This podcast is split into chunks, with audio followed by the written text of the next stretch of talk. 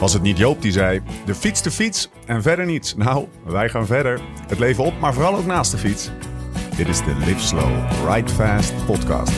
When love ain't winning, the mood starts swinging. The devil's grinning, he keeps on singing.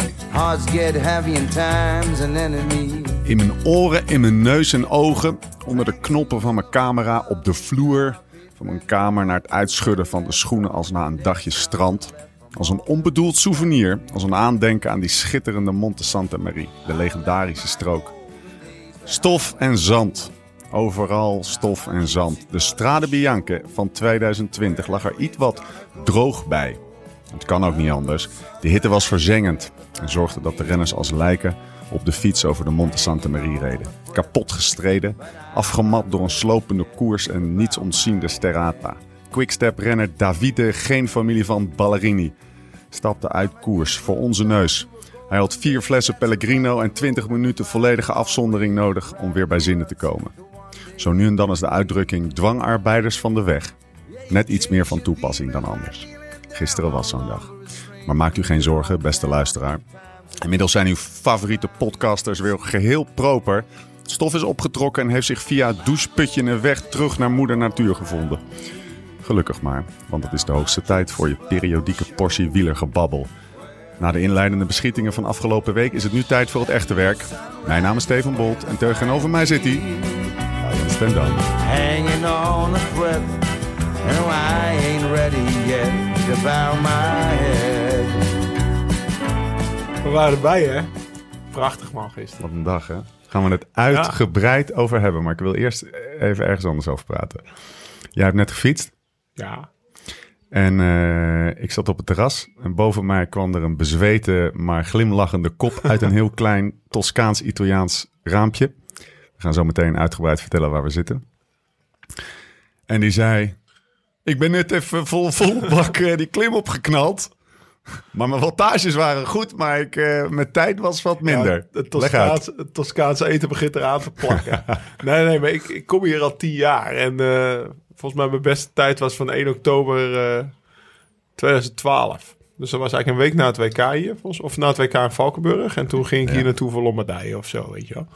En toen was ik ook net achter geworden in de Vuelta. Dus toen stond ik zo scherp als een mes. En met hetzelfde wattage was ik, eh, was ik, was ik 30 seconden sneller. Dus, 30 eh, seconden sneller, ja. Maar eh, ja, tof om hier weer te zijn, toch? Ja. We zijn hier naar... Waar eh, zijn we? Waar zijn we? Ja, we zijn in Borgolecki.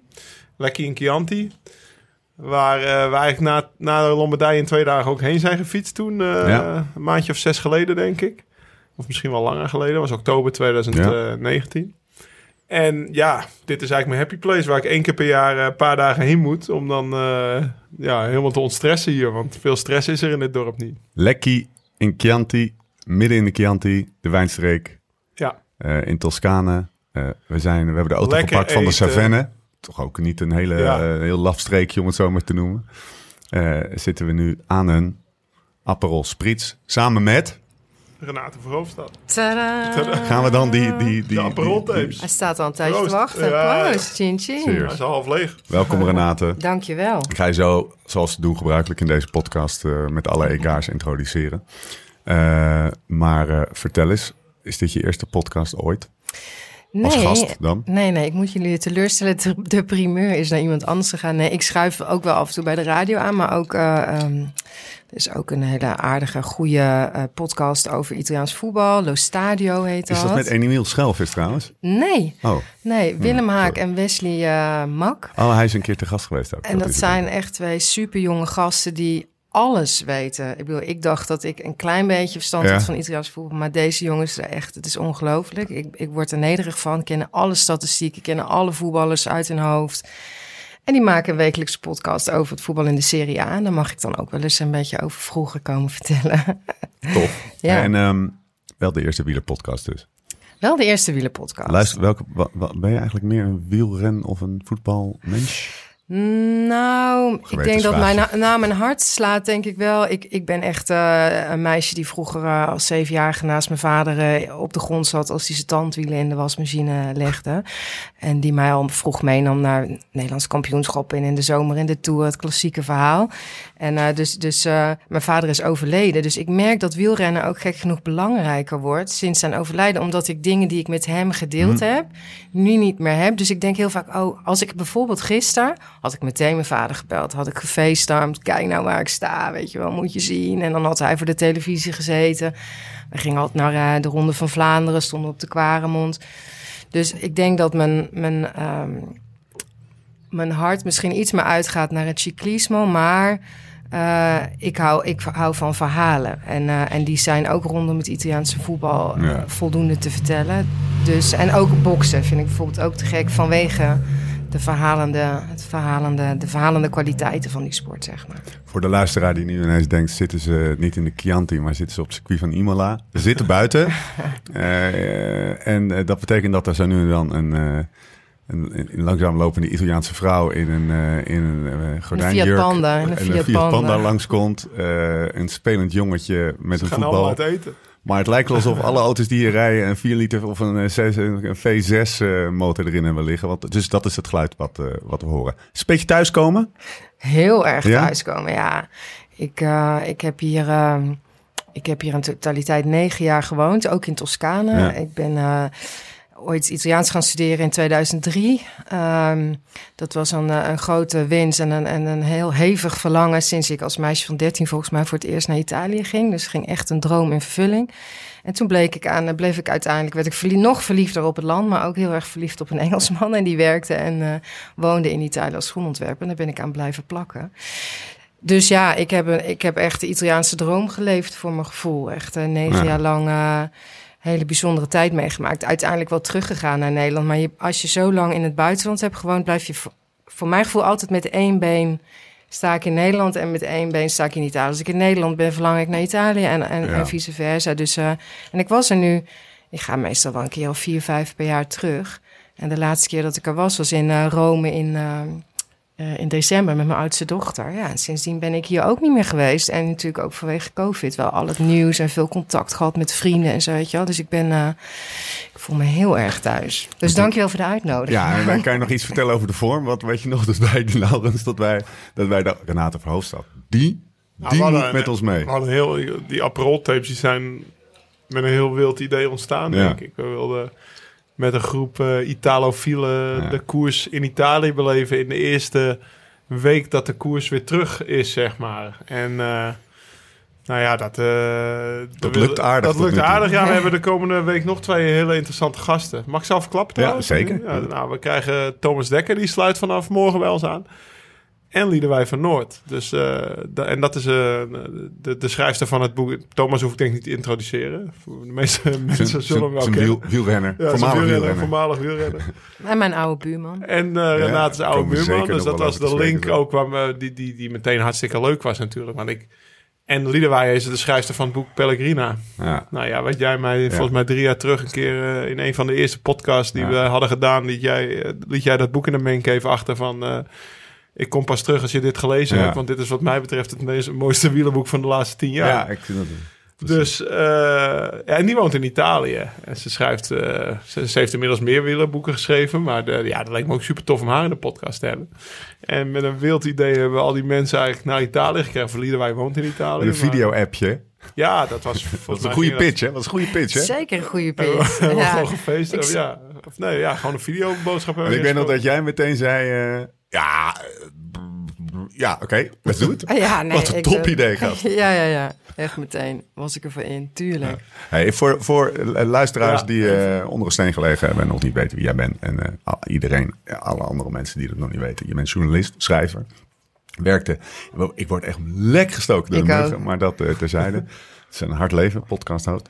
Eh, je werkte vanaf 97 als redacteur en eindredacteur voor, de, voor programma's als Sportpaleis de Jong en Holland Sport. Dat, is, dat, is, dat, dat kleeft wel heel erg aan jou, hè? Dat, die twee programma's. Zeg ik iets geks? Nee, nee, dat is ook wel zo, maar ook wel met enige trots. Ehm, Maar dat klopt. Ik ben, ik ben uh, ooit als razende reporter na een opleiding journalistiek uh, bij RTL begonnen. En dat was fantastisch, want dan ben ik anderhalf jaar lang, heb ik daar zeven dagen in de week gewerkt. En uh, mocht ik als jongste bedienen, Louis Vergaal en allerlei hotshots interviewen. Maar er was geen moment tijd om een keer de de, de, de stopwatch uh, stil te zetten. En om ook eens af en toe na te denken over wat ben ik nou eigenlijk mee bezig? Wat maak ik nou eigenlijk? Is wat ik maak wel goed? En toen, ja, toen begon de VPRO met een, met een, ja, een sportprogramma, Sportpaleis de Jong, met Wilfried de Jong. Um, ja, wat een wekelijks documentaire-achtig programma was waar ik die ruimte wel kreeg. En veel mensen vonden dat toen een stap terug. En zeiden, je bent nu verslaggever en dan ga je daar als redacteur aan het werk. En, uh, maar ik vond het een opstap. En dat is achteraf ook wel gebleken, omdat mede dankzij Wilfried, maar ook door voor de VPRO te werken, ja, word je toch in de gelegenheid gesteld om op een andere manier naar onderwerpen te kijken. En daardoor ontwikkel je soms ook een soort uh, ja, zintuig of um, intuïtie voor hoe je um, ook op een andere manier naar sport kunt kijken. Je kunt verslag doen van wedstrijden, je kunt historie opzoeken. Maar ja, er zijn gewoon heel veel manieren om naar sport te kijken. En dat heb ik, heb ik denk ik, uh, mede dankzij Wilfried de Jong, heel erg kunnen ontwikkelen bij onder andere dat soort programma's. Hoe ben je daar terechtgekomen? Was dat, was dat ja, ik weet niet. Volgens mij hoorde ik op een gegeven moment van, daar zoeken ze iemand of zo. Ken je Wilfried al? Nee, maar die zat wel, die, die zat wel aan tafel.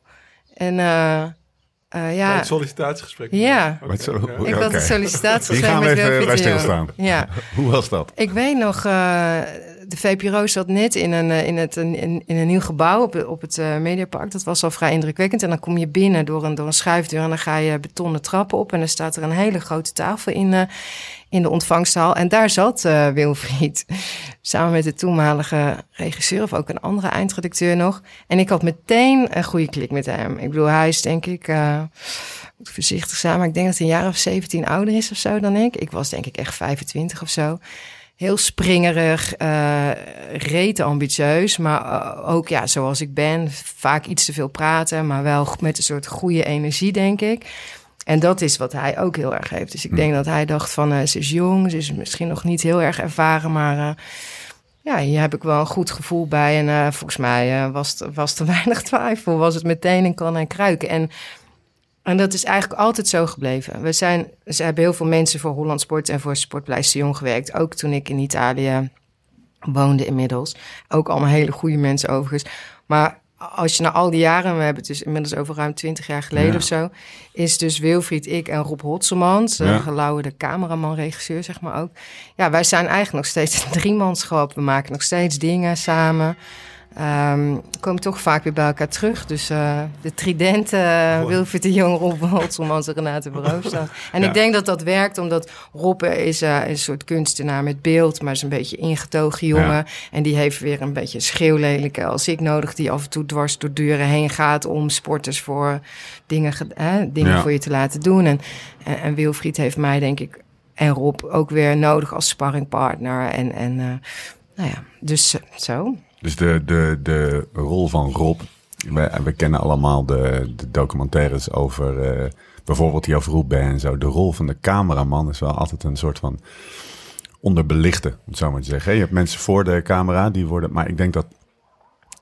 Klopt het dat als hij er niet was geweest, het misschien allemaal wel niet zo succesvol was geweest? Ja, ik denk dat Wilfried dat ook als eerste zou ja. uh, beamen. Ja, het is echt uh, een, supergoeie chemie tussen uh, die twee en tussen ons drieën, denk ik.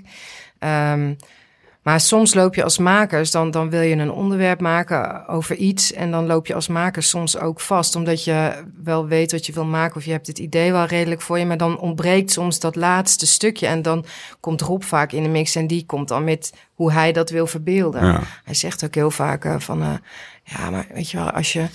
We hadden het nu over, over de Tour de France laatst. En, en, en dan uh, heb je het over... je kunt een, vlucht, een renner op de vlucht kun je, kun je filmen dat hij uh, op de vlucht is. Maar je kunt ook een adelaar die boven een bergtop uh, cirkeltjes uh, draait. Of je kunt natuurlijk dat op allerlei manieren ja. in beeld brengen. En daar is Rob gewoon ja. heel erg goed in. En ik denk als je dat doet, dan tellen dat soort lagen uiteindelijk op. Dat geldt gewoon natuurlijk ook voor een verhaal. En dan wordt het beter, denk ik. Zullen we het even over gisteren hebben? maar voordat we dat gaan doen, gaan we eerst even luisteren naar een korte boodschap van onze vrienden van de Meat Lovers. Met de Meat Lovers breng je een restaurantervaring bij je thuis. Lekker in je eigen vertrouwde omgeving, maar dan met de kwaliteit die je in een restaurant zou verwachten. Volle bak genieten. En hoe jouw kookkunsten ook zijn, de Meat Lovers heeft producten voor keukenprinsessen en prinsen op alle niveaus. En ze helpen je graag verder om jouw kookkunst te perfectioneren. Ga dus meteen naar themeatlovers.nl slash podcast. Je krijgt daar namelijk met de code Live Slow Ride Fast 15% korting op je bestelling. En alsof dat nog niet genoeg is, geven ze bij de Meat Lovers elke aflevering van de podcast een vuurkoning barbecue pakket weg ter waarde van 100 euro. Het enige wat je moet doen is je even inschrijven op themeatlovers.nl slash podcast. We maken de winnaar weer bekend in de volgende podcast. Check themeatlovers.nl slash podcast en knal maar aan die barbecue door met de show. Wat was, Laurens, voor jou het moment van de Strade Bianche 2020? Ehm, het moment. Nou, het moment is uiteindelijk denk ik de demarage van Wout. Ja. Dat hij gewoon naar de streep rijdt. Ja, toch? Ja, zeker. Ja, de, als je de, Maar voor jou? de- voor, Ja. voor mij... eh, nou, wij stonden, wij stonden op de, de zwaarste strook van de dag. Ja. eh, na 135 kilometer. We hadden twee uurtjes eerder hadden we hebben staan kijken naar de dames die eh, op een strook eerder. Want die gingen niet over de Santa Maria. En het verschil viel mij gewoon op van... de dames zagen er eigenlijk nog vrij fris uit. Ja. Die waren naar 80 kilometer. En bij de heren, ja, nou ja, jullie hebben al bij me mee staan kijken. En dat, dat waren alleen maar lijken op de fiets. En dat, dat had toch vooral te maken met de hitte, denk ik.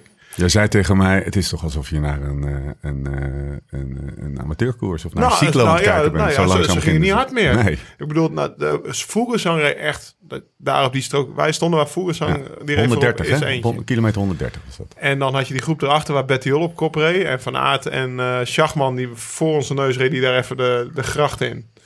Jij hebt nog een foto gemaakt van de strook van Schachman. Dan zie je echt... Het was echt een, was eigenlijk voor jou. Nee, Ja, je kon ik- hem echt een duw Ja, geven. ik denk, wat doet hij nou joh? Maar de- later heb ik ook een interview met hem gelezen. Hij zei, ja, ik zag niet, niks door de stof. Ah ja. Dus vandaar dat ik, eh, ik pakte op die strook twee keer te veel risico. En hij is blijkbaar verderop nog een keer eh, uit pedaal gemoeten. En daardoor werd hij zo voorzichtig, zei hij, dat hij op de laatste strook eigenlijk te weinig risico pakte. Maar het was inderdaad, ik, we zagen alleen maar lijken. En eh, nou ja, ik, ik zag net Renate, die hoorde ik praten over hoe ze naar sport keek, kijkt. Ja. En eh, ik heb daar ook wel, eh, de- bij, de meisjes, bij de meisjes bijvoorbeeld, eh, begon ze, dan zie je hoe, na, Ja. na de eerste twintig meisjes, zei ze, ah meisjes, stap toch af. Kom lekker bij me. Ja, kom Ja. lekker bij me. En bij de mannen had ze dat helemaal. Volgens mij wilden ze Ja. het liefst iedereen even knuffelen die Dat, langs dat heb je wel drie keer gezegd. De manier waarop jij als... eh, nee, hoe jij naar de koers kijkt. Dat, dat, je, dat je al een paar keer een soort van moedergevoelens eh, eh, over die, die renners krijgt. Nou, eh, ik wil niet als een enorme softie overkomen hier. Maar het is wel zo dat eh, als je aan mij vraagt van wat maakte nou de meeste indruk op jou. En ik heb ook Ja. best wel bij wat koersen gestaan. Is dat ehm, is het de, het- de complete leegheid en holle ogen in de, de holle blik in de ogen van die renners. Allemaal. En inderdaad bij de, bij de mannen meer dan bij de vrouwen. Alle Philippe, Sagan, Van der Poel.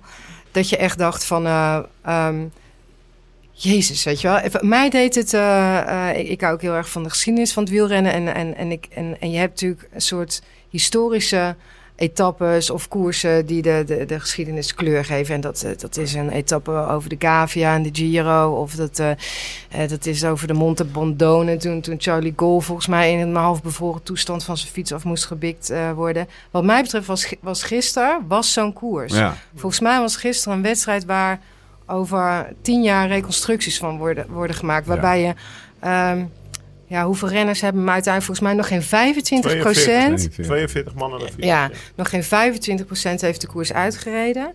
Eh, er is nog nooit zo'n groot verschil geweest, tijdsverschil tussen de nummer 1 en de nummer 10. Eh, en dat zijn, eh, dat, ik ben niet zo van de data, maar dat zijn wel cijfers die, die, die, die weet je wel, die Ja. daaraan herinneren. Aan Het een was soort bijna koers. ouderwets. Ja. En het is ook niet zo dat die jongens voor, voor de lol afstappen. Hè? Het is voor iedereen de eerste koers van het jaar. Het is toch wel lekker als je hem uitrijdt, zeg maar. Nou, Dus die, die, dat Davide, was niet uit luxe. die Davide Rebellin, dat was die Italiaan die bij die... Of uh, ballerien, wat zei ik?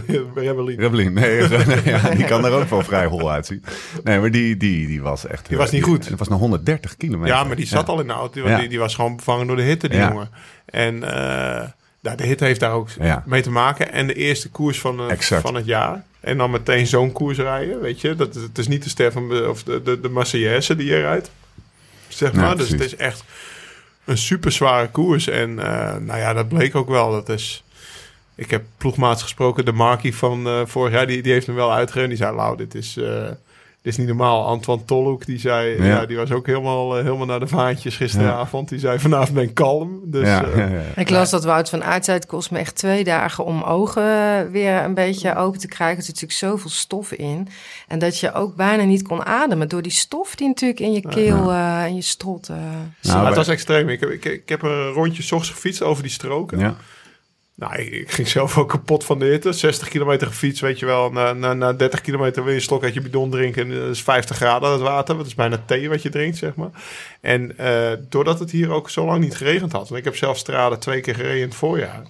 Lagen die stroken er heel anders bij. Want het was gewoon alsof je door, soms door 5 centimeter losliggend grind aan het rijden was. In plaats van dat het een beetje aangestampte aarde was. Dus het was ook een beetje gevaarlijk. Ik was er niet rouwig om dat ik niet hoefde te koersen gisteren. Maar jongens, kunnen we even in het kader van eh, Claim Your Fame.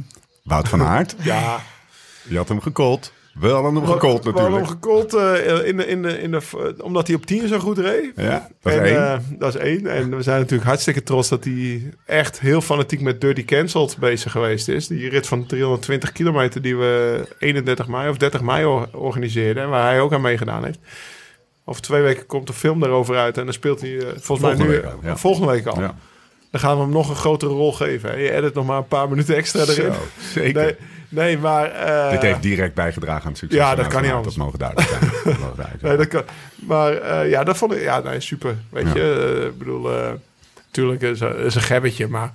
Wat Nicky toen ook al zei, weet je, hij was toen, hij was toen toe aan een uitdaging en dat heeft hij volledig serieus aangepakt. En vanaf 1 juni ging hij ook weer serieus trainen. En eh, ja, dat is toch wel super vet als hij dan, ja, zoals gisteren, echt de hele boel oprolt eigenlijk. Ik las dat ze een, eh, in zijn ploeg als performance manager al wel eh, in de gaten had dat hij heel erg in orde was. Omdat hij echt van die gigantische waarde trapte in Ja, hij reed gewoon met al die klimmers mee Ja. in, in, in tienje. Dat Ja. had ik ook gehoord van Tom. En eh, nou ja, hij is 77 kilo. En al die klimmers zijn 67 kilo, zeg maar. En eh, ja, dan moet je toch wel serieus wattage duwen... om, om daar gewoon fluitend mee omhoog te rijden. Weet je, hij maakte grapjes met zijn telefoon. En eh, ja, gewoon... Ja. ik denk dat Sanremo, ik geef hem ook een goede kans eigenlijk. Verdiende winnaar, hè? Hij kan sprinten ook, hè? Ja, ja, dat hebben we in de Tour gezien. In de Tour. Ja, ja. Ja. Nou ja, echt een gedroomde winnaar wat mij betreft om allerlei redenen inderdaad. Ik, ik, eh, ik zat gisteren te kijken naar dat shot dat hij dus net gewonnen had en een fles water over zijn hoofd uitstortte. En, en hij heeft een soort lichte pluk in dat, in dat hele mooie gecoiffeurde haar van hem zitten. En ik, ik keek naar dat beeld en ik dacht, eh, als je dit nu in zwart-wit eh, eh, tinten voor je ziet, dan, dan is het nog meer de gedroomde winnaar, zeg maar. Omdat hij ook, dit is een koers zeggen Italianen Dautri Tempi van andere tijden, weet je. Die, die, die doet terugdenken aan, aan, aan, aan de tijden van Girardengo en Coppi en Bartoli, Ja. zeg maar. En hij ook qua, gewoon qua, qua beeld past hij daar zeg Ja. maar heel erg bij. Wat is, wat is dat? dat, dat is dat, is dat zijn, zijn, zijn, zijn, zijn- gewoon zijn hoofd? Of Hij heeft gewoon een goede gebeitelde kop of zo. Ja, met een goede kop met haar. Strakke Zelfs na zoveel uren op een fiets met een helm op zijn hoofd Ja. eh, zit dat haar nog goed. Dus eh, hij heeft gewoon een echt een goede kop, vind ik. Mooie renner eh, om naar te kijken. Maar ik vond ook... Kijk, de Italianen keken enorm uit eh, naar, naar deze koers. Dit is de, de Toscane met Florence als hoofdstad. Is ook het gebied van de renaissance. eh, heeft plaatsgevonden, de wedergeboorte van de kunst. Italië heeft natuurlijk zwaar te verduren gehad door die coronacrisis. Dus ze zijn er heel erg trots op dat ze deze koers, dat zij, uitgerekend Italië, eh, de Strade Bianca, hè, dat, dat zij het seizoen, het wielerseizoen, weer hebben af mogen, mogen trappen. En ehm, ehm, ik, ik denk gewoon, ik, ik denk dat hij gewoon eh, eh, een, een renner ook is waar. En dat deze koers ook heel erg voor afzien en voor lijden staat. Hè? En, ehm, en, en dat eh, Italianen die hebben meer dan wij Nederlanders de afgelopen maanden afgezien. En daarom is, is het wielrennen ook zo populair hier. Ja. Omdat het natuurlijk staat voor eh, de wederopstanding van het wielrennen. De wederopstanding van Italië na zo'n zware periode. En dus eigenlijk ook de wederopstanding van Wout van Aert. Nadat hij vorig jaar in de Tour eh, zijn dijbenen openspleet aan een drang. Ja. Daar stond jij vrij dicht, eh, dicht op, hè? Ja. Ja, i- ja, ik was inderdaad, eh, dus de cirkel is een beetje rond. Hè, Ja. nu. Eh, ja, ik, ik was vorig jaar de enige etappe in de Tour waar ik bij was, was de tijdrit in Po. En ehm, ik was daar op uitnodiging van de Belgische televisie. En wij kwamen toevallig bij de ouders van Wout.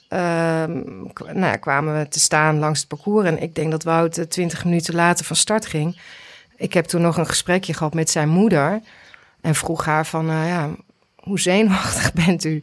En toen vertelde ze tegen mij dat het eigenlijk onmenselijk was om als eh, moeder, als ouder, een, een- een kind te hebben dat op een racefiets zit. Dat het eigenlijk gewoon niet om aan te zien is. Maar ja, je kind is wielrenner en je komt naar de Tour en, en, je, en je hoopt natuurlijk dat het allemaal goed gaat. En toen ben ik weggegaan, wij gingen weer door.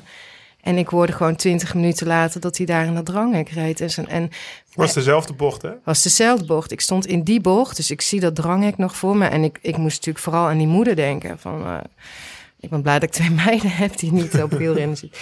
Maar ehm, ja, ik vond, en ik hoor, wat ik ook ongelooflijk vond, is dat ik me nog verhalen herinner van mensen. Ik dacht ook wel van Jumbo of zo, dat ik verhalen opving. Die zeiden, ja, ik weet echt niet of dat weer Ooit helemaal goed komt. Ja. Weet je wel, dat is zo eh, heftige blessure. En daarom is het extra mooi dat hij natuurlijk vandaag. eh, Hij heeft geluk gehad. Of geluk gehad. Hij is in, eh, daar in Frankrijk schandalig slecht dichtgenaaid, Ja. geloof ik. Dat alles eigenlijk... De buitenkant was dicht, maar ja, om het zo maar te zeggen. Maar van binnen hing alles daar los te flubberen.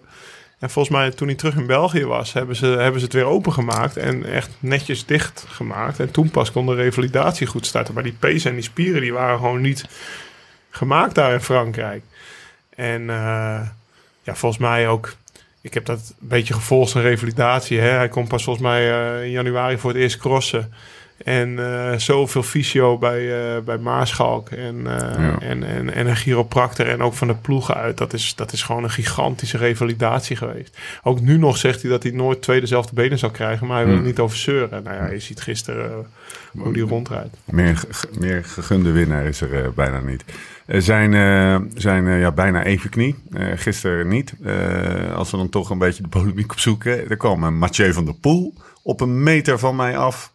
Langs. Nou, die had ook een eh, ja, inwards noemen de Engelsen dat. Hè, een naar binnen gekeerde eh, blik. Ik kreeg twee minuten eerder een appie op de vriendengroep eh, Ja. langs dat, dat Mathieu kwartjes gekocht had. Of ge- voor, de, voor de parkeermeter, zeg maar. Ja, ja, ja. Dus die was vlak daarvoor gelost, maar je zag meteen die gaat ook niet meer terugkomen. Dat Nee. was klaar. Nog wel uitge- uitgereden. 15 15 ja, ja. Ja, het- maar het lag daar al zo ver uit elkaar. Ja. Je, kon, je ging ook niet meer 40 plaatsen terugzakken. Nee, het zeg was, maar. het was echt al hoe ze ook bij, op 130 kilometer langskwamen, was het duidelijk dat er gewoon zes mensen eh, of zeven misschien hooguit eh Ja, konden onder de dagprijs gingen. Oude Mathieu had ik wel inderdaad van zijn fiets af willen halen. Aan, hem, aan, aan mijn boezem ja, willen durven. ja, Kom maar jongen, hou er nou toch mee Ja. op. Ik, ik, hoorde, ik hoorde Tim Krabbe vanmiddag eh, op, Ja. op de radio. Over, je had het over de rennen. En, en daar zit, die heeft het dan in dat boek heeft hij het op een gegeven moment over dat je in koers ook al... Dat het wel eens gebeurt dat je stiekem hoopt op een lekker band. ja, ja, ja, ja. En, eh, en ik dacht, ik kon me zo goed voorstellen gisteren. dat je denkt van, oh, oh, weet je, dat je stiekem hoopt dat iemand boven op een wolk eh, ervoor Ja. zorgt dat je een soort alibi hebt om er een. eh, Het lag niet aan mij, het was mijn wiel. Ja. Hij had ook hij had Had die ook lekker band gehad. ja. Alleen juist op een heel slecht moment. En op Ja. een- Maar eh, nou ja, de, de, de waardeverhoudingen... Ja, je kan er niet het hele seizoen op plakken. Maar eh, ja, zo stond ik gisteren te kijken. Eh, ik weet nog dat de eerste 20 door waren. En ik had er vier van UAE Ja. geteld. Hoeveel heb je er van jij geteld, Ja. Steve? Ja, ik zeg- pff, Jezus, Zo, weet die hebben goed getraind af. Want, eh, dat viel me echt op. En dan aan de andere kant gingen gisteren ook al de, de appjes rond in de, de NAB-app. Want Kees die stuurde, was wel grappig. Kees die begon er zelf over. Ja.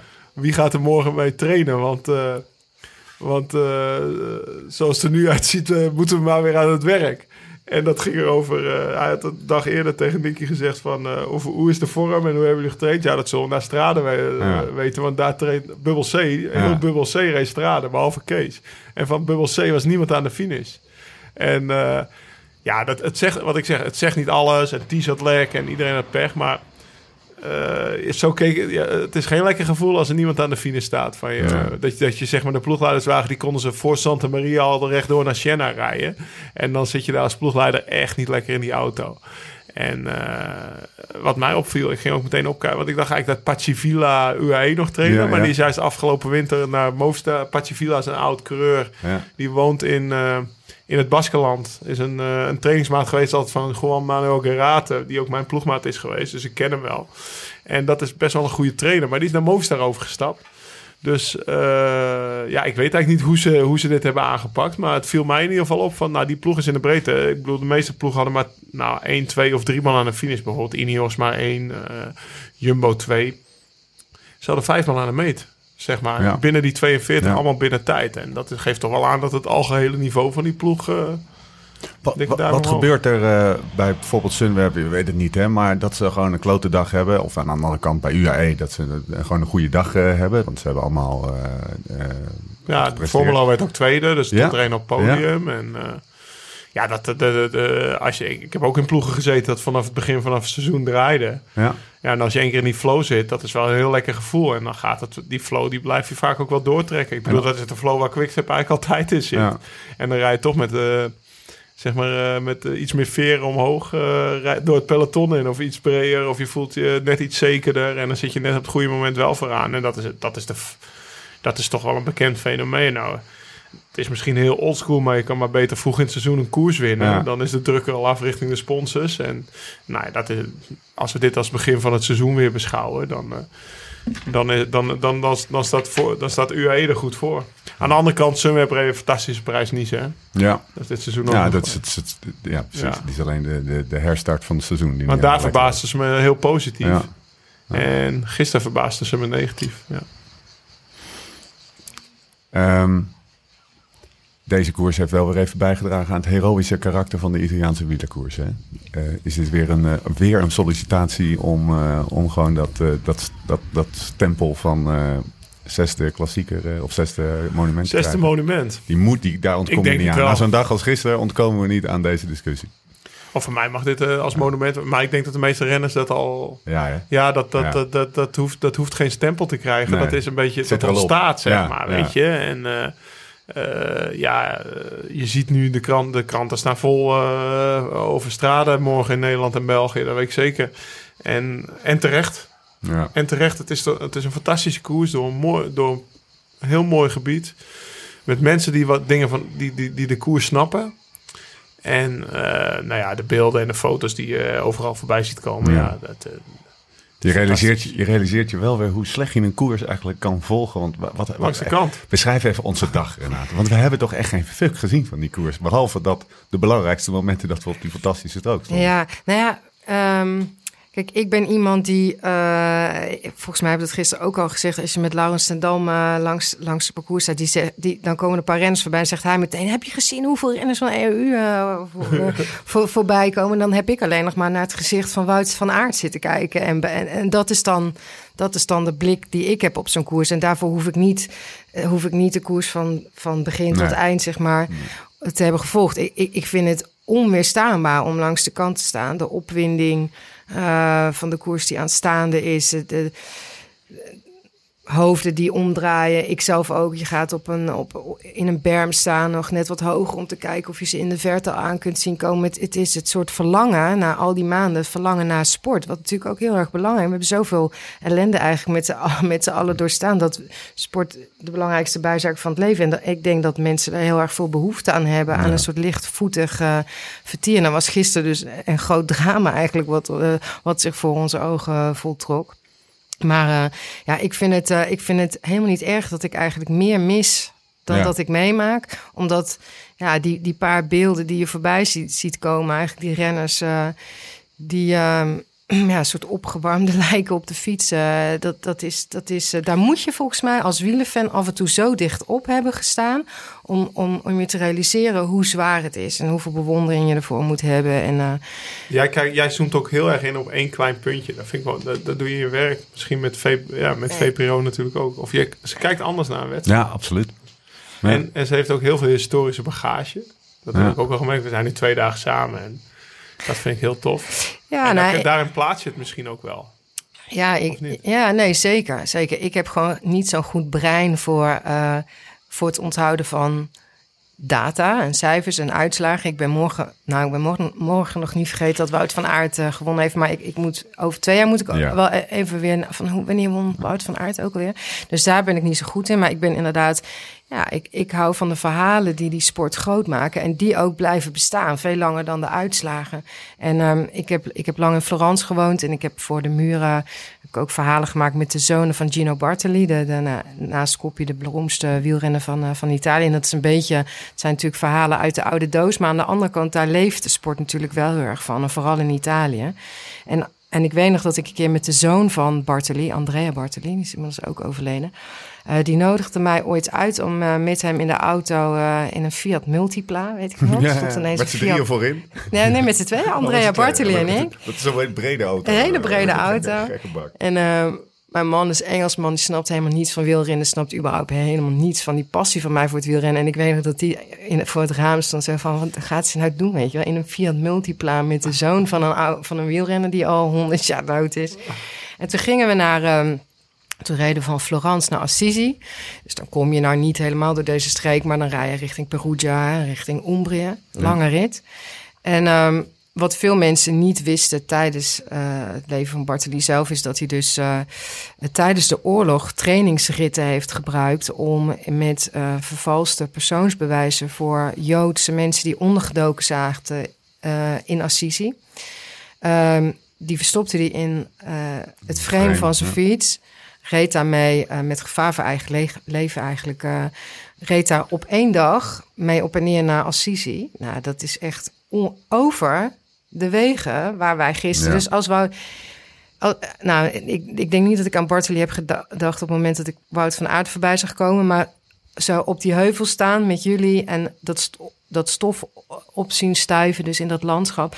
Ja, dan denk je ook aan dat soort verhalen. Weet Ja. je wel? Dat, dat, dat eh, dit ook het achterland is eh, waar, waar dat soort mensen hun eh, spieren hebben gestaald. Maar ook, ook dus eh, dit soort dingen buiten het wielrennen om hebben gedaan. Wat? En waar ging je heen met die zoon? Bartoli die, die heeft zeg maar in het, in het geheim tijdens de oorlog rijdt hij voor trainingsritjes van, van Florence naar Assisi op en neer om die, om die geheime persoonsbewijzen daar af te geven. Want eh, onder het klooster van de Suore Clarisse, dus dat zijn eh, zusters die in, eh, in eh, afzondering zijn, die hielden daar Joodse mensen verborgen.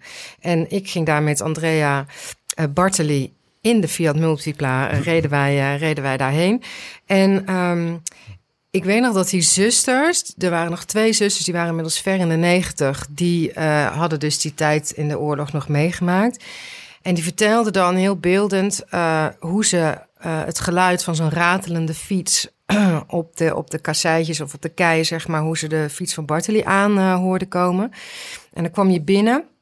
En in Italië, ik weet niet, hebben jullie ooit de stem van Gino Bartoli gehoord? Zo'n heese... Nou, dat stem. is echt, als we, die, die rookt natuurlijk sigaren bij de Veeman, als, als zo een stem als over schuurpapier gehaald, zeg maar. Ja. Een hele lage stem. Echt prachtig. En die, eh, die kwam dan binnen en dan had je een soort houten draailuik. Dus je kon die zusters niet zien. En dan legde hij daar, dat vertelde ze dan tegen mij, legde hij daar al die valse documenten in. Persoonsbewijs waren het Persoonsbewijzen, inderdaad. En, en dan konden ze die eh, do- doorduwen, ronddraaien. En dan hadden ze een praatje met elkaar. En, en, en, en dan vertrok Bartoli weer. En dankzij eh, deze clandestine tochtjes, zeg maar... heeft Bartoli geloof ik echt zeven of 900 Joodse En hoeveel onderduikers. eh, kilometer was dat? Dat ben ik benieuwd naar. nou ja, eh, kijk, Florence. ja, ik ben eh, een beetje slecht in, eh in routeplanner. ik gebruik Wees altijd, maar Maar ja, ik 50 denk... kilometer? Nee, 100 nee, nee, nee, nee, Nee, dat nee, is 300 of zo. 290 Ja, ja, ja. kilometer. En. Op een dag. Heen En niet over. 300 terug. en en, en ook hetzelfde soort parcours als wat we gisteren hebben gezien. Dit soort wegen, op en af. Aangehouden, staande gehouden. Natuurlijk, controle onderweg van de Duitsers. Dus echt heel erg gevaarlijk. En hij heeft het nooit verteld Hij heeft het bij leven. nooit verteld. Hij heeft tegen zijn zoon af en toe wel eens iets. eh, Maar hij zei altijd: de, de eer is voor anderen. De eer is voor de anderen. Weet je wel? Dus hij wilde daar vooral zelf niet te belangrijk eh, over doen. Eh, hij is na zijn dood is hij daar natuurlijk heel erg voor geëerd door eh de Yad eh, Vashem in Israël. Dus het Ja. is, er zijn ook documentaires, films daarover gemaakt. Dus het is inmiddels wel een bekend verhaal. Maar ja, dat is wel een verhaal waar ik dus aan moet denken als ik gisteren na, naast het parcours sta. Dan zie ik Ja. ook hem op zijn op, ratelende fiets eh, met zijn pionnen. En, eh, En in Italië is het altijd eh, het schisma. Je bent of voor Coppi of voor Bartoli. Hoe, hoe noem je dat? Coppista, Bartalista? ja, Coppiani of Bartaliani. Oké. En ehm, ja, dat is.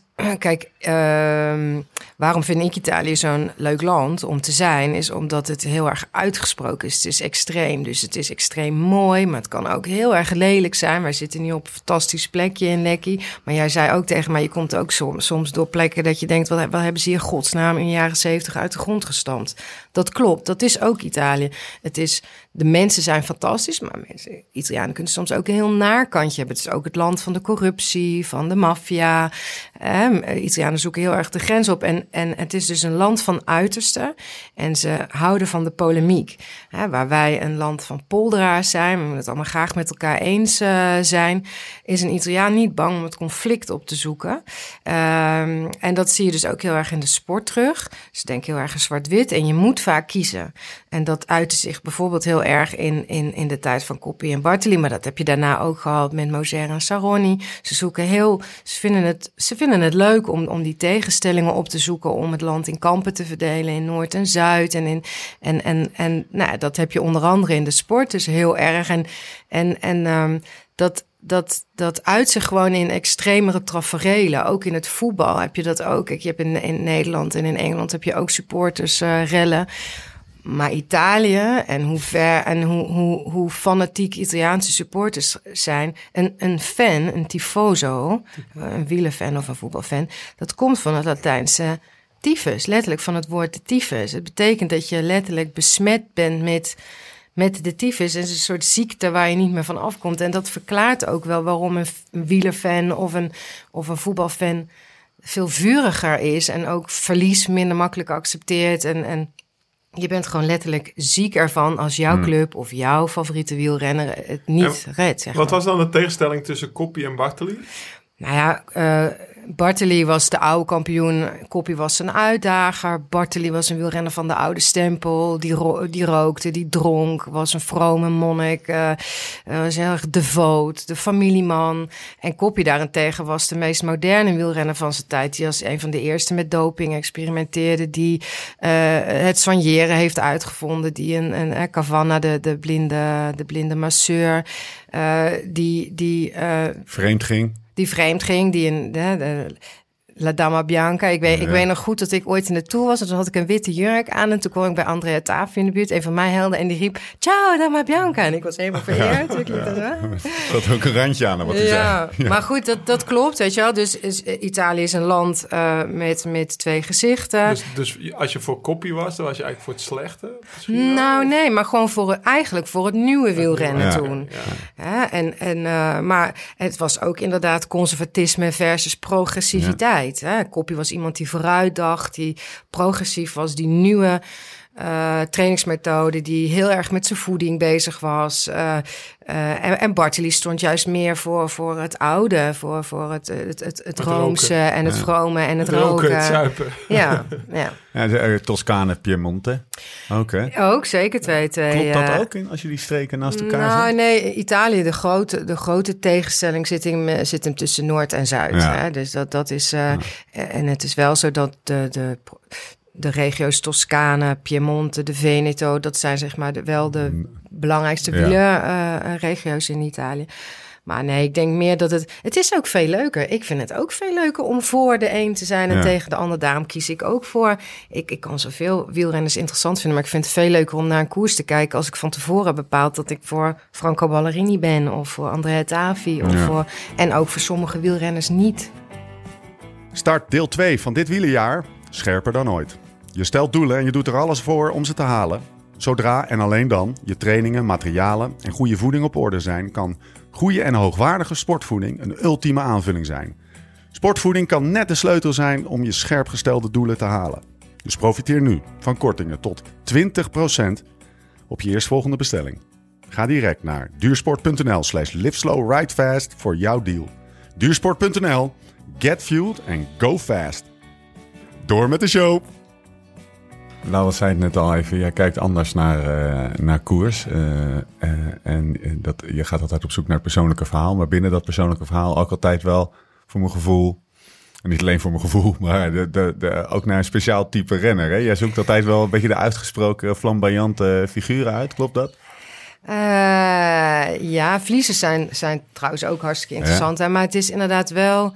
Ik, ik heb voor de muur heb ik nu best wel wat langere verhalen gemaakt eh, met, met Italiaanse wielrenners. En ehm, ja, ik, ik moet op een bepaalde manier gefascineerd zijn door hun verhaal. Ja. Ehm, en eh, dat zijn wel vaak macho, eh, redelijke mannetjes, zeg Ja. maar. Eh, de Italians eh, Stallone, zoals ze net zeggen. De Italian Stallions Nou, namen heten de noemen, Stallone. heb je het dus over... Nou, ik ben bij eh, ja, Pozzato is mijn laatste verhaal. Met Andrea Tavi heb ik een vraag gemaakt. Ik ben, eh, daar ben ik pasta mee gaan eten op het strand van eh, Lido di Camaiore. Daar, daar, daar ging, eh, dat was eigenlijk mijn... Ja, in de jaren negentig was dat mijn grote held. Zo'n Ja. beetje zo'n domme, domme Ja, ploert. krachtpatser, weet je wel. Maar ik vond het te gek, die dijpartij. En inderdaad zonder helm. En eh, dat, dat, dat Mapai short shirt of zo. De eh, Il Gladiatore werd hij genoemd. En iedereen gaf altijd een beetje op hem af. En, en ik, eh, ik maakte hem tot mijn held, zeg maar. Ja. Die, die man die, die 90 kilometer alleen op kop reed in Roubaix. Ja, dat, dat, dat was eigenlijk de basis waarvan ik dacht... Nou, en die, toen ben ik een keer in Roubaix, dat was vlak voordat ik naar Italië vertrok in 2003... ben ik de douches ingestapt in Roubaix... omdat ik een, een afspraak wilde fixen met hem. En toen moest natuurlijk heel erg lachen, maar hij stond gewoon in zijn blote kont eh, onder de douche. Zei, als je nou even naar buiten gaat, dan kunnen we ja. zo die afspraak maken. en eh, die hebben we toen ook gemaakt. En Oh, ruksigloos. Rukzichtloos, ja. Had je accreditatie? Onbeschaamd, onbeschaamd. Ja, dat is het, ja. Ja. Had je accreditatie om er binnen te lopen? Of, eh? Ja, dat wel, denk Ja. ik. Ik had wel, ik had wel een pasje, ja. Maar er waren niet zoveel vrouwen die daar naar Nee, binnen liepen, precies. zeg maar. Nou, precies. Dat was een beetje mijn volgende vraag. Ja. Ja. En eh, toen heb ik een paar maanden later opgebeld en toen, eh, eh, toen heb ik gevraagd of we een interview konden doen. En, en toen kreeg zijn vrouw er een beetje lucht van dat er een Nederlandse journalist een pasta wilde gaan eten met, met haar man op het strand van Lido di Camaiore. En die dacht volgens mij echt van, wat is dit voor iets geks, weet je? Dus uiteindelijk is dat gelukt. En ik heb ook heel die aanloop natuurlijk in dat verhaal verwerkt. Dat ik daar in die douches terecht kom. En uiteindelijk hebben we een fantastische middag gehad op het strand. En dat wordt dan een verhaal wat gaat over koers. Maar het gaat ook over adoratie. Het gaat eigenlijk over alle thema's die bij sport horen. Maar ook bij het leven zelf. Het gaat ook over... eh, eh, ja, het gaat ook over waarom je. Hè, ik- ben, ik ben een onafhankelijke vrouw, ik ben ambitieus. Ik, ik, ben, ik zou mezelf geen feminist willen noemen, maar toch zeker wel zeer geëmancipeerd. En tegelijkertijd voel ik me dus aangetrokken tot de renners die, eh, die een zeker machismo eh, niet vreemd is, zeg maar. En, eh, en daar speel ik in verhalen natuurlijk ook een Ja. beetje mee. Dat is ook hartstikke leuk. Ja. Is ook een manier om je met... denkt, waarom is dat? Waarom wordt het? Ja. Ja, dat, vra- dat, dat, dat, dat, dat vind ik natuurlijk. Ik weet nog dat ik naar Moser ging, want dat was de held van mijn vader.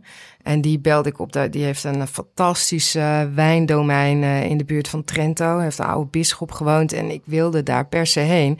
Maar die belde ik natuurlijk op met die vraag en die dacht ook.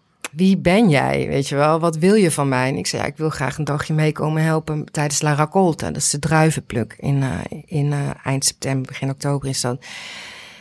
En ze hadden me nog gewaarschuwd. Ze hadden gezegd, ja, dat is een beetje een Montanaro. Dus een beetje een gesloten, knoestige man. Hè? Niet, niet een, een, een vrolijke vrijbuiter eh, die mij met open armen zou ontvangen, zeg maar. Dat was ook zo. Maar toen heb ik me echt de blaren op mijn handen geknipt die dag. En aan het einde van de dag...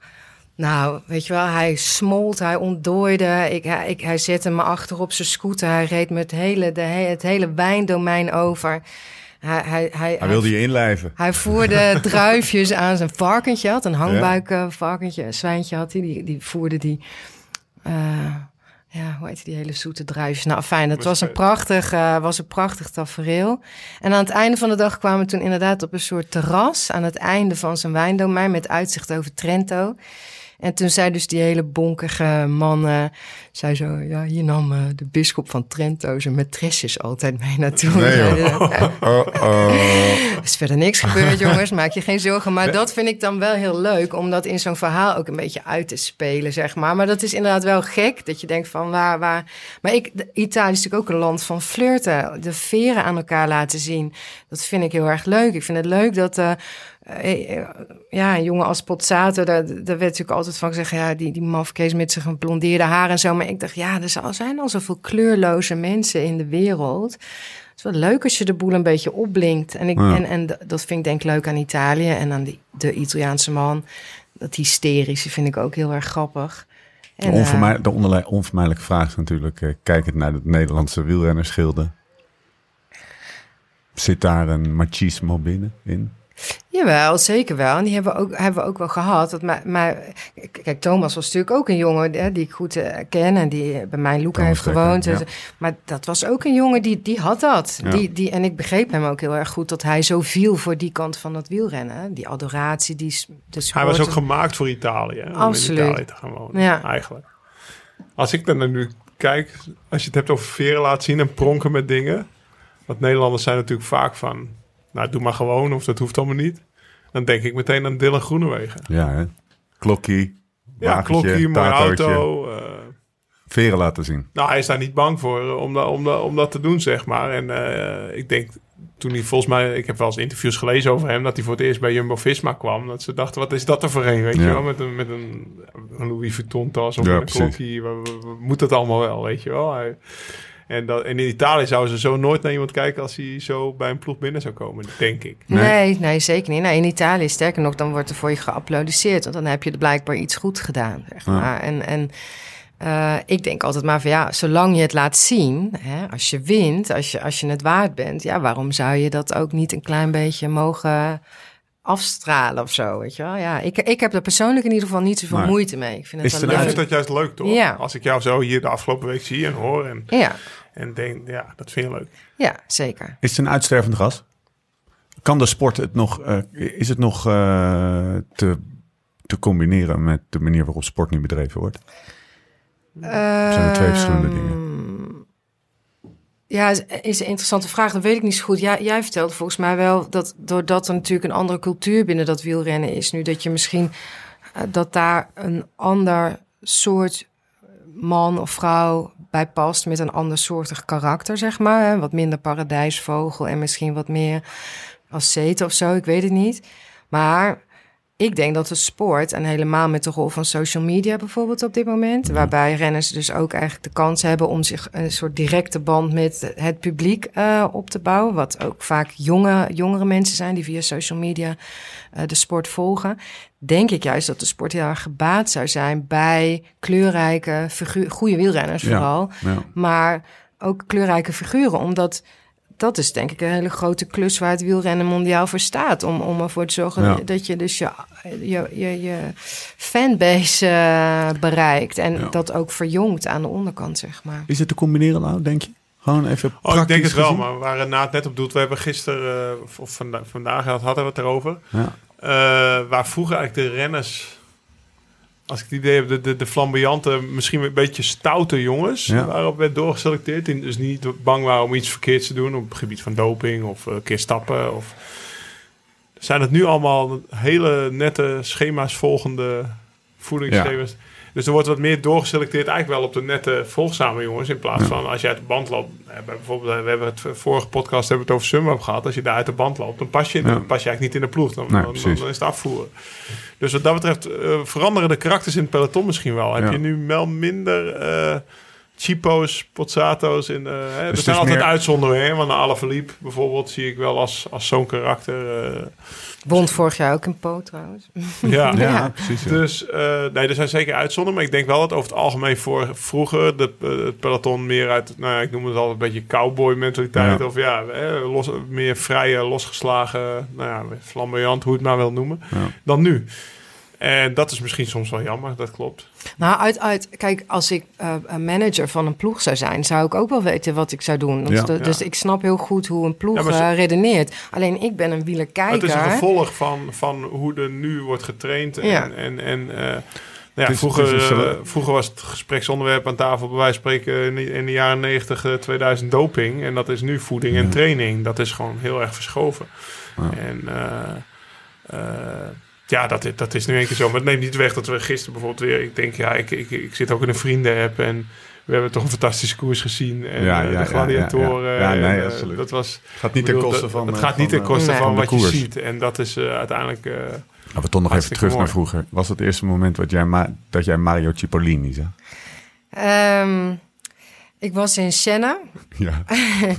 Daar wordt eh, eens in de twee jaar wordt daar een, eh, een eh, Premio Artemio Franchi uitgereikt. Dat, dat is een prijs die is vernoemd naar een, eh, ehm, ja, een oud voetbalbobo. Hij is ook een bestuurder geweest bij de FIFA of de UEFA. En ehm, Nou ja, eens in de twee jaar worden daar allerlei hotshots binnen de sports worden daar in, de, in het zonnetje gezet. En ik was daar in het jaar dat onder andere Giancarlo Antonioni, grote voetbalheld van Fiorentina, Johan Cruijff uh, werd daar, uh, uh, kreeg daar een prijs en Mario Cipollini was daar ook aanwezig. En het is wel een verhaal wat ik al eerder heb verteld, maar het, blij, het is wel een grappig verhaal volgens Ja, mij. ja. Um, en ik uh, zag Cipollini daar. Ik woonde nog in Florence, maar ik wist dat ik na een maand of twee, drie naar Luca zou verhuizen. En hij woonde natuurlijk ook in Luca, dus ik ging op hem af en ik zei: Ja, ja we worden buren. En uh, mag ik je telefoonnummer? Want ik wil graag een verhaal met je maken. Geen enkel probleem. Schrijf zijn mobiele nummer op een, op een blaadje. Nou, ik bel hem uh, een maand of vijf, zes later of zo, bel ik hem op. Inmiddels in Luca. En ik zeg, ja Mario, weet je nog wie ik ben? We hebben elkaar toen en toen ontmoet. Ja, ja, ik weet het wel. Weet je wat? Ik ben toevallig toch in de buurt. Ik kom gelijk wel even... Uh, waar sta je? Ja, op dat en dat plein. Nou, ik kom gelijk wel even naar je toe. Vijf minuten later komt er een geblindeerde Audi A8 de piazza opgereden. ik sta geleund tegen een, uh, een fonteintje midden op dat plein. Maar ik was inmiddels zeven maanden zwanger. Dus hij had een iets andere ontmoeting verwacht, denk ik. Dus uh, gaat zo'n raampje naar beneden. En uh, ciao, ciao, ciao Mario, come stai? En uh, toen zei hij alleen maar, zijn Cinta, ben je zwanger? ik zei, ja, ja. Oh, ik moet echt mijn dochter naar zwemles brengen. Ik moet naar de fysio, want ik heb een ongeluk gehad met skiën. En weg uh, stoof Mario. Dus dat was onze eerste, tweede ontmoeting. en, uh, ja, ja, echt heel ik, ik kon er zelf ook heel erg de lol in, van inzien. Want ik dacht alleen maar, dit wordt gewoon onderdeel van het verhaal, ja, zeg maar. En toen heb ik hem, uh, ja, je ziet hem gewoon, hij is, uh, hij is een soort publieke figuur in, uh, in Luca. Hij traint zich nog steeds helemaal het rambam. Ik zag hem altijd als ik mijn dochter naar de peuterspeelzaal bracht. Maar welk jaar praat je nu over? Was dat na zijn carrière? Of, ja, ja, 2007. Oh, dus was hij al lang Ja, hij was al gestopt, maar hij zag, weet je wel, hij reed elke dag in witte koersbroek, een blote bast, zonder helm, met zijn telefoon tussen zijn schouder en zijn oor geklemd. Zo reed hij in en rondom Luca, zeg maar.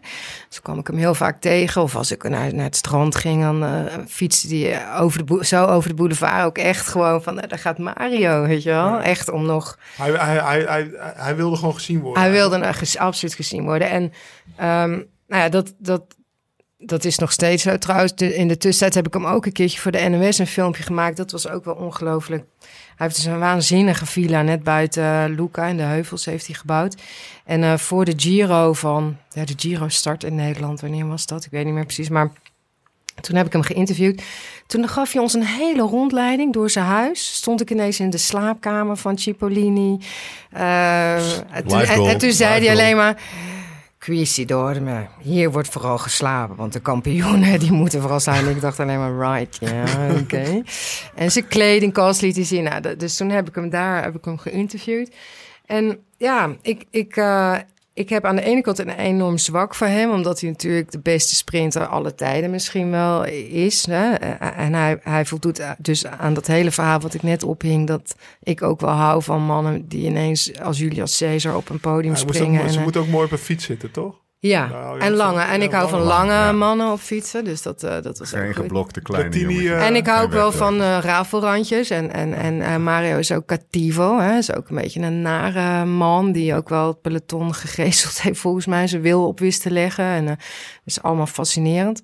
Maar ja, hij is wel echt een beetje gevallen ster inmiddels. Dus ja. voor wie een klein beetje Italiaans spreekt, zou ik vooral willen zeggen, ga hem op Instagram volgen. Oh, maar dus... ook als je niet Italiaans spreekt. Ik spreek uh, 12 woorden misschien, of twintig uh, woorden. Ik zit er niet, dus soms zet ik het gewoon op. Het is gewoon... Uh, het is fascinerend. Hij checkt elke dag moet even, ik even in, Ja, moet ik even uitleggen. Ik werd, ik werd ook gebriefd door, door Nicky, volgens mij vorige week of twee ja. weken geleden. Daarover. Dus het, het, is, het is dus zo, Cipollini zit ook op Instagram. Ja. En hij gaat iedere dag, gaat hij, nou ja, checkt hij in. En dan gaat hij misschien een kwartier of twintig minuten, of soms vijf minuten in de camera praten over wat hij aan het doen is. Dan heeft hij een douche in zijn tuin gebouwd of zo. En dan staat hij daaronder te douchen. Zich helemaal in te zeepen. Ja, laat hij zijn spieren zien. Want hij, ja. hij ziet eruit als een bodybuilder. Een volledig onder een anabolen, laten we het zo maar zeggen. Ja, ja. En uh, ja, dat, dat heeft inderdaad wel wat tragisch. Want hij ziet er ook heel alleen uit. Ja, hij, hij, hij, ja. hij, hij is dus uh, hij is gescheiden van zijn vrouw. Uh, en hij heeft allerlei rechtszaken lopen nu tegen hem. Die, die, die, die, die vrouw dus tegen hem heeft aangespannen. Want hij zou haar mishandeld en bedreigd ja. hebben. Hij zou zelfs een pistool tegen haar hoofd hebben gezet. Um, ik, hij is wel echt uh, van. Het is het is fascinerend omdat je aan de ene kant heb je iemand die nog een beetje gelooft in zijn eigen imago. En ik ook wel overigens, want hij is voor mij als wielrenner natuurlijk niet uh, gevallen, zeg maar. Ik zie hem nog steeds en, en veel Italiaanse wielerfans als de grote sprinter.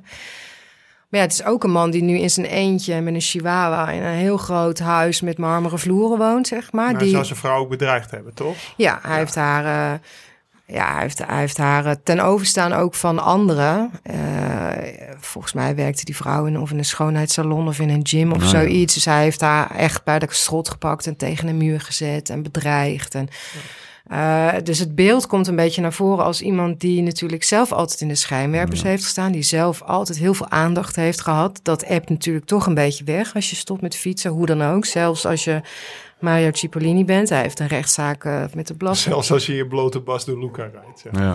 Ja, ja. Ontzettend triest verhaal eigenlijk. Ja, het is, eh, het, het, het, het, dat vind ik dus uh, als... Tragisch. ja. ja, het is tragisch. En, en wat er dus nu gebeurt, is dat ik volg hem al een tijdje. En in het begin zijn dat gewoon iedere dag korte filmpjes van... kijk, ik ben nu op deze klim en uh, kijk eens wat het uitzicht hier boven... onderweg naar Camaiore of... Uh, maar hij krijgt steeds meer volgers. En ik krijg het, heb het idee dat die volgers en ook het contact met die volgers... want die sturen natuurlijk allerlei berichtjes en, en vinden dat te gek... Dus is een soort uh, vervanging, heb ik het ja. idee, voor die aandacht die hij vroeger kreeg van de fans bij de koers. Ja. Daar is, maar ja, hij zegt ook in filmpjes zoals van ja, het zou me heel tof lijken als ik een keer een live uh, Q&A kan doen, dat jullie ook, dat we echt direct contact met elkaar kunnen hebben. Want nu zendt hij natuurlijk vooral en krijgt hij wel reacties, maar blijft een beetje inrichtingsverkeer. Ja, het heeft iets, het heeft iets van uh, de, een man alleen. Uh, vrouw uiteindelijk niet alleen weggegaan, maar beschuldigt hem dus ook van vrij serieuze zaken. Die met een piepkleine chihuahua, die wippend op zijn been zit. Dus op een gegeven moment een filmpje dat een kleine chihuahua op zijn been aan het rijden is. Dat je ook denkt, waarom zet je zoiets erop? Awkward. En um, ja, die, die dus ja, in, interessant verhaal, toch? Wat, ver, wat vertelt hij even? Ik bedoel, niet. Wat, wat hij geeft hij ontzettend veel van zichzelf bloot. Ja. Ja, hij, hij, heeft, uh, hij is geopereerd. Hij had volgens mij een ontsteking aan zijn hartspier of zo. Best wel een serieuze aandoening. Dus hij heeft de afgelopen jaar vooral heel veel fysiek uh, ongemak ook gehad. Dus ja, dan gaat hij terug naar die artsen die hem toen geopereerd hebben voor een controle. Laat hij allemaal zien. Laat hij ook de artsen en de, en de verpleegkundigen laat hij in beeld. Um, hij vertelt heel veel over zijn eigen verleden. Dat hij, dat hij uh, met zijn vader, die vrachtwagenchauffeur was, ooit meeging naar de zesdaagse van Milaan. En dat, dat zijn moeder hem een speciaal maatpak aan had laten meten om er mooi opgeblonken mm. bij te staan. En dat hij daar Moser zag. En dat hij de, dus je komt heel veel over. Ik ja. ben ze aan het uitschrijven. Ja. Ik kan zo zijn biografie aanmaken volgens mij. Het is echt heel, echt heel erg leuk om te volgen. Uh, en vooral omdat het, je voelt je, je bent, het is natuurlijk een beetje voyeuristisch. Ja. Uh, je, je, je komt in een wereld van een wielrenner die je niet echt, ja. ik ken hem wel een beetje, maar ik ken hem natuurlijk niet heel erg goed privé of zo.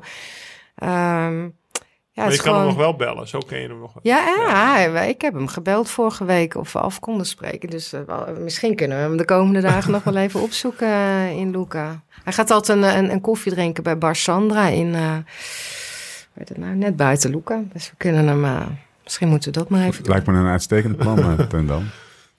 We hebben ja, een paar... ik, vind, ik, vind het, ik, ik, ik heb wel echt een dubbel gevoel bij hem. Ja. Als ik eerlijk ben. Ja. Ook met, de, met die bedreigingen en zo. En Eres Poli, hier, uh, die hier Ja. zeg maar bij Ingamba de host is. Die, daar heb ik ook wel eens over Chipo gevraagd. En die is een knecht van hem geweest. Die had juist geen goede woorden voor hem.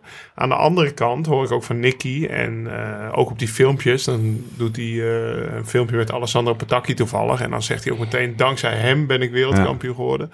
Hij nodigt ook bijvoorbeeld de hele de hele ploeg van Zolder ieder jaar nog uit om te gaan uit Ja. eten. Dus dan moet Bramati, de ploegleider van Nicky bij Quickstep was, die moet dan naar, uh, naar, naar, naar Luca toe om te gaan eten. Of moet, mag. Hè? Ja. En die is daar trots op. Die is er nog steeds ook trots op dat hij toen 200 kilometer op kop heeft gereden in Ja. Zolder.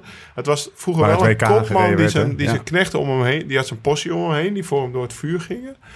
Maar ja, als je dan hoort wat hij met zijn vrouw eh, heeft uitgesproken, dat is natuurlijk, ja, dat is gewoon van de gekken, zeg maar. Dus Ja, het moet bewezen worden, eh, maar het is- de verhalen, weet je wel. Dus de, de, de- hij heeft de schijn wel heel ernstig tegen. tegen. Maar het is ook, het past dus ook heel erg bij dat verhaal wat ik net vertelde over de Italiaanse volksaard, een beetje dat ex, die extreme, die zwarte kant, die witte kant. Dat komt dus eigenlijk ook heel erg aan de ene kant dat super warmhartige. Ja. Hè, dat is een, zijn oude ploegmaten die hem aan de wereldtitel op zolder hebben, geho- hebben geholpen. Dat hij die nog steeds eert en dankbaar is. En tegelijkertijd ja, zo'n naar kantje hebben. Dat, dat als je, want da, da, dat is het verhaal. Dat, dat, dat zijn vrouw en hij terugkwamen van een, van, een, van een ritje. En dat zijn vrouw gaat douchen en, en, en een rokje aantrekt. En, en misschien een iets te sexy blouseje. Ik heb geen idee. En dat hij eh, eh, zijn hoofd verliest. En, eh, en, en ehm, dat als zijn bezit misschien te veel ziet of zo, dat weet ik. Maar dus niet kan accepteren dat, dat- ja, die rokken, wat aan Dus- de korte dus kant is. Eigenlijk, de hele Italiaanse volksaard wordt dan verenigd in, in die man, bij wijze van Nou spreken. ja, dat maak, dat maak ik er dan een beetje, dat Ja. maak ik er een Zo beetje ga je er Maar. Zo kijk er ja, ja. ja, Ja. dat is toch mooi. De, de, de modus operandi van, eh eh, Van- Renate Velstad. Ja. ja. Ehm, ander ding. De manier waarop Italianen met hun helden omgaan. En hoe ze, nou niet zozeer hoe ze sport beleven, maar hoe ze terugkijken op hun helden en hoe ze die weten te eren. Mhm. Kunnen wij Nederlanders daar wat van leren? Of, of, of is dat gewoon hoe zij het doen en wij doen het op onze manier? Met een sportgala bijvoorbeeld. Nou ja, ik, eh, ja, nee, dat, dat, ik vind dat ze, wat, wat ik al Heb je zei, weet je, heb je tips? Eh, ja, je, wij, wij, wij, en ik heb dat zelf ook wel een beetje, maar niet zo heel erg veel, moet ik eerlijk zeggen. Maar in Nederland, een Nederlander ehm, hoeft gewoon vaak niet zo nodig in de schijnwerpers te staan. En een Italiaan zoekt het podium graag op. Eh, als je als televisiemaker in Italië werkt, is het te gek. Want je kunt tegen iedere wi- willekeurige Italiaan zit er een camera op. Ze houden er een plopkap onder. En, en er komt 9 van de 10 keer een fantastisch verhaal uit. Geen enkele gêne. Tuurlijk heb ik een goed verhaal te vertellen. Ja. Weet je wel, waar Nederlanders denken, nou, ja, als, als, als eh, Rintje Ritsma eh, de, de Fanny Blanke Schoenprijs of de, de, de Jaap Ede Ja. krijgt, weet je wel, dan, dan mag je met heel mag je hopen dat er ergens nog een, een briefje in een binnenzak van een, van een colbertje zit en er een paar woorden En dat is dan stamelend Rintje Ritsma, weet je uitkomen. En dat is dan een van onze. flamboyantere- Ja, zonder, weet je wel, ik vind Rintje Ritsma te gek. Maar, maar inderdaad, Italianen en ook Engelsen, die, die ja, eh, rise to the occasion, weet je wel. En dat, dat hebben Italianen ook. En, eh, en, en, en eh, ja, ik, ik ben wel eens meegeweest naar de verkiezing van de beste wielrenner van het jaar. Dat is in Giglio d'Oro heet dat. is een, in eh, een, dorpje net buiten Florence. En, en dan worden ieder jaar het is een, ge- een geweldig diner. En dan, en dan worden daar alle renners uitgenodigd. En ook alle renners van vroeger. En dus ook de zoons van Bartoli en de zoons van Koppie. En, en weet je wel, je kunt niet zo ver genoeg teruggaan. Ze, ze worden allemaal uitgenodigd. En met alle egaar, iedereen komt er weer een binnen. En en dan grande campione, un grande applaus. En iedereen wordt, krijgt een applaus. En, en, Iedereen is de beste Iedereen ooit. is de beste en iedereen heeft het fantastisch gedaan. En, ehm, en dan wordt er vervolgens op elkaar getoost en, en het wordt het leven gevierd en de sport wordt gevierd. En dan heeft iedereen een topavond gehad. En in Nederland eh, eh, wordt er veel meer geld. Hè? Als je ziet die verkiezingen van de wielrennen van het jaar, weet je wel. Dat in de, ja, vroeger de Orangerie en later in, Ja. in de Maasport volgens mij. En ik bedoel, ik probeer, ik, pro- ik, zeg het trouwens niet eh, met kritiek of zo, want het, eh, voor de organisatoren. Het is wat het is. Het Ja. is wat het is. Maar dat kunnen wij, dat zit gewoon niet in ons DNA. En, een- en een Italiaan, maar dat merk je ook hier, nu we hier zijn. Die, ze hebben het gewoon in de vingers, weet je wel. Stijl, gevoel voor stijl. De, het waarderen van authentieke producten. Of het nou over eten gaat of over kleding. Of, d- dat zijn ze gewoon iets beter in dan dat wij dat zijn. En dat zie je dus ook in dat soort dingen terug. Ja. Wat zou er gebeuren als we het wielergala aan lange witte tafel zouden doen met eh, flessen wijn op tafel? En dat je, dat je tegen zes of zeven renners zegt, jullie moeten even een praatje houden op dat en dat moment. En dan zet je Pietje of Klaasje of Henkie of wie dan ook, wie dat jaar goed gereden heeft, even in de schijnwerpers. Ik dacht, zou een goed experiment zijn. hè. Ja, heel erg. Maar En dan je- niet in een Maaspoort, hè, maar gewoon op een echt gewoon een mooi plek. oud gebouw, weet je wel. Chateau Nican. Chateau Nican. Ja, nee, maar serieus. Hoeft zomaar niet zo ver te reizen. Nou ja, dat zou tof zijn. Maar ik, ik moet eerlijk zeggen, ik ben nooit zelf nog bij dat wielergala geweest. Maar dat is, ik word ook wel getriggerd hoor, door Renate soms. Want eh, ik ben dan iemand die denkt, maar ja, ik hoef daar niet zo nodig heen bewijzen Ja, van. ja nou, dat is, dat is een, je bent er Ja. wat dat betreft een... eh, Dus dat, dat, dat eh, en, en, en ik heb jullie ook afgelopen twee dagen horen praten over Wiggo, hoe die door een Villa Ja. de paar heen loopt. En. Wiggo, Wiggo, ik heb het over Bradley Wiggins. ja, daar dan. gaan wij... eh, Nou ja, daar gaan we het nog wel, hebben we nog wel een keer over. Maar die, de- met zijn borst vooruit en, en, en die is daar de koning. Of ja, die, die, die, die speelt ook echt dat hij de ster is, zeg maar. En ja, dat, dat, dat is ook een manier. Maar dat is, zo, zo, zo, zo, zo loop ik zelf ook niet rond. Nee. Ja, maar kijk, het is ook niet zo dat Ja, iedereen zo moet zijn. Hè? Dit is ook heel erg leuk om underdogs te hebben. En mensen die, het ge- ge- hè, die, die de drukte wat minder opzoeken, zeg maar. Maar nou ja, ik, ik, ik ben gewoon meer uit het hout gesneden. Dat ik het wel leuk vind als iemand op een podium durft te staan... en, en, en het volk vermaak durft te geven. Want daar gaat het uiteindelijk natuurlijk ook een beetje om. Jongens, ik weet niet hoe het met jullie is, maar ehm, ik heb twee dingen. Eén is ongelooflijk veel zin in de komende dagen. Wat gaan we doen, Lau, de komende dagen? Nou, we gaan, we gaan naar Luca. Het bruggetje, of de, ja, de link eh, Luca, Thomas Dekker, Renate van Hoofdstad was snel gelegd. Wij, laten ons, wij laten ons eigenlijk als, als reisleiders... Liederwijk komt ook naar Luca. Lieder, eh, We geven het een beetje het stokje We over. geven het stokje maar. over, ja, Waar ik normaal de logistiek eh, in handen hou vaak. Eh, laat ik me nu, eh, nou ja, ik hoorde gisteren of eh, vanochtend al de optie. Nou, we kunnen wel even, als we naar Luca rijden, via het graf van Ballerini, de bondscoach Ja. van Italië, die eh Oud-winnaar is. van de uh, Parijs-Roubaix. Ja. Ja. Ja. dus, dus, dus een oude held, nou, die is heel jong overleden. Zouden we Ja. langs kunnen. En dan Liederwij, eh, we reizen volgens mij woensdag door van Luca naar waar Liederwij Ja. woont. Een heel klein Piemonte. dorpje in de Piemonte-streek. En die wil met ons naar het geboortedorp van Koppie. Dus we gaan eigenlijk... Nou ja, Liederwij heeft eh, Pellegrina, het, het, het, het wielen- Mooiste wielenboek van de afgelopen tien jaar. Ja, nou dat is een wielerbedevaart door. Italië. Ja. En eigenlijk gaan we dat ook de komende week doen. Met, met, met drie mensen die van alles... We hoeven, we hoeven niks te bestellen, want het kunnen, zij kunnen de opens verstaan en de kaarten lezen, zeg maar, allemaal. Hè. Dus, eh, We ja, hebben zulke gidsen, Lau. ja, we hebben, goede we, gidsen. hebben, we hebben goede gidsen. We kunnen achteruit hangen. Ja, zeker. Dus dat gaan we doen en, en we gaan zo lekker eten. Dat was het tweede ding wat ik had. Een beetje lichte trek. Dus wat mij betreft gaan we lekker eten. Dankjewel, Renate. Graag gedaan, was hartstikke leuk. Nou, we sluiten af, joh. Eh, mocht je vragen of opmerkingen hebben, schroom dan niet. We zijn per mail beschikbaar. Podcast at liveslowridefast.com. Maar natuurlijk ook Twitter en Insta. At Launsendam, at Steve Tunnebold, at Passasport. Yes. Ehm, vergeet ook niet meatlovers.nl slash podcast te checken. Dan kan je meedoen om de knikkers. Dat mooie pakket. Dan vind je de code voor direct 15% korting. Eh, datzelfde geldt voor duursport. Die 15% niet. Maar ga er vooral op kijken. Want we hebben een, eh, een eh, mooie aanbieding daar ook. En ook natuurlijk korting. Laat een reviewtje achter op iTunes. Dat zorgt ervoor dat we beter gevonden worden. En dat is vooral goed en leuk om te lezen. Vergeet niet liveslowridefast.com te kijken. Nou, we hebben alle administratieve rimram weer gehad. Eh, wel, wat mogen we niet missen in, in, eh, eh, in, eh, in Luca? Waar gaan we naartoe? Waar Een ijsje, een ijsje eten bij Veneta. Oh my god. Nou, hey. Ja, nou, Ik twee bolletjes, jij één. We zijn er doorheen. Aflevering 69. Renate, dankjewel. Graag gedaan. Aflevering 69. We spreken We zijn elkaar ook eh, snel weer. ja, eh, over twee dagen of zo. Ja, Lekker. daarom. Ja, we- TD. De Aperol tapes, dat is een beetje net zoals de Demia tapes. Bam, bam, bam. We zijn er snel en, eh, En door.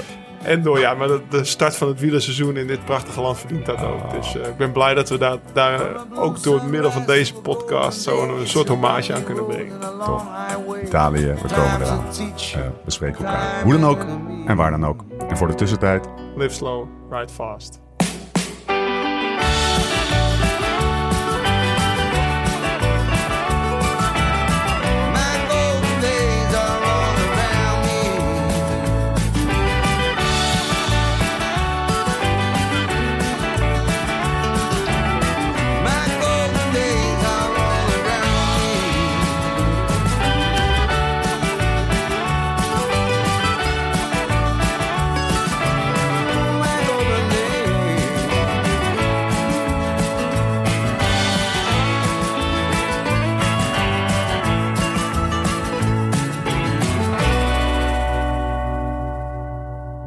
Het liep al tegen zessen. Annemiek van Vleuten had als glorieuze winnaar bij de vrouwen het witte zand al lang uit haar haren gewassen toen Wout van Aert een onverharde weg opreed. De lage zon stond recht in zijn gezicht. Naar elkaar groeiende bomen aan weerszijden vormden een tunnel van takken. Je hoefde niet ochtends in een kerk in Siena eerst een geglazuurde Madonna met de vingertoppen aangeraakt te hebben om in dit wielentafereel iets goddelijks te zien. Van aard verdween in het licht. Wat overbleef was een weg vol stof. In mijn mailbox zakte een vliegticket naar Italië middels buiten beeld. Had langs de kant kunnen staan om mijn zomerpak onder te laten stoffen door de renners in de wielerklassieke Strade Bianche, een tocht door Toscaanse heuvels met 63 kilometer aan droge grindpaden. Maar ik durfde de lucht niet in. Een verhaal van een vriend over vliegtuigen en volgepakte transitbussen die er naar de aankomsthal reden, hield me tegen. Ik was de enige niet. Langs het parcours was weliswaar publiek, maar toch niet zoveel als in voorgaande edities. Uit de koers kreeg ik berichten van een vriendin. Ze stond langs de kant in de bloedhitte en zag de kopgroep voorbij trekken. Van aard, in slow-mo opgenomen, de rug gekromd en het vizier op de steentjes. Even later ging ze op de foto met een oude Italiaan, verkleed als een wielrenner uit vervlogen tijden. Stofbril op zijn voorhoofd, binnenband om zijn nek. Twee verhitte koppen op een halve meter van elkaar. Distanza, per favore. Het wielrennen verdreef corona even naar de achtergrond. Italië had als zwaar getroffen natie misschien nog het meeste recht op een zomersdagje ram op de fiets. Helemaal onbezorgd werd de koers niet gereden. Als de aerosolen net zo lang in de lucht bleven hangen als het stof rond de onverharde wegen, gingen we nog een zware tijd tegemoet. Inmiddels was Wout van Aert weer zichtbaar. Hij reed in zijn eentje over de laatste scherp oplopende grindstrook Le Tolfe. Boven op de helling draaide hij om een hoekhuis heen. Ik kijk daar ieder jaar naar uit. Bij de rand van de muur, naast de regenpijp, is het pleisterwerk al jaren afgebrokkeld. Het is een kwartiertje klussen, stukwerk met een hoektroffel. Maar de Italianen laten het liever zo, zoals ook de onverharde wegen niet geasfalteerd worden. Van Aert arriveerde als eerste op de Piazza del Campo. Hij stortte van zijn fiets en ging op de stenen zitten. Zoals de Dam tijdens de laatste dodenherdenking had ik gehoopt op een volkomen leeg plein. Hooguit een zwerm duiven en onder een luif van een ober in een wit schort met een sigaret in zijn mond. Er klonk gejuich. Microfoons met extra lange armen schoven naar de mond van de winnaar. Daar was de eerste vraag al. De euforie na een intens gemiste wielerklassieker won het van de stilte. Ciao amici!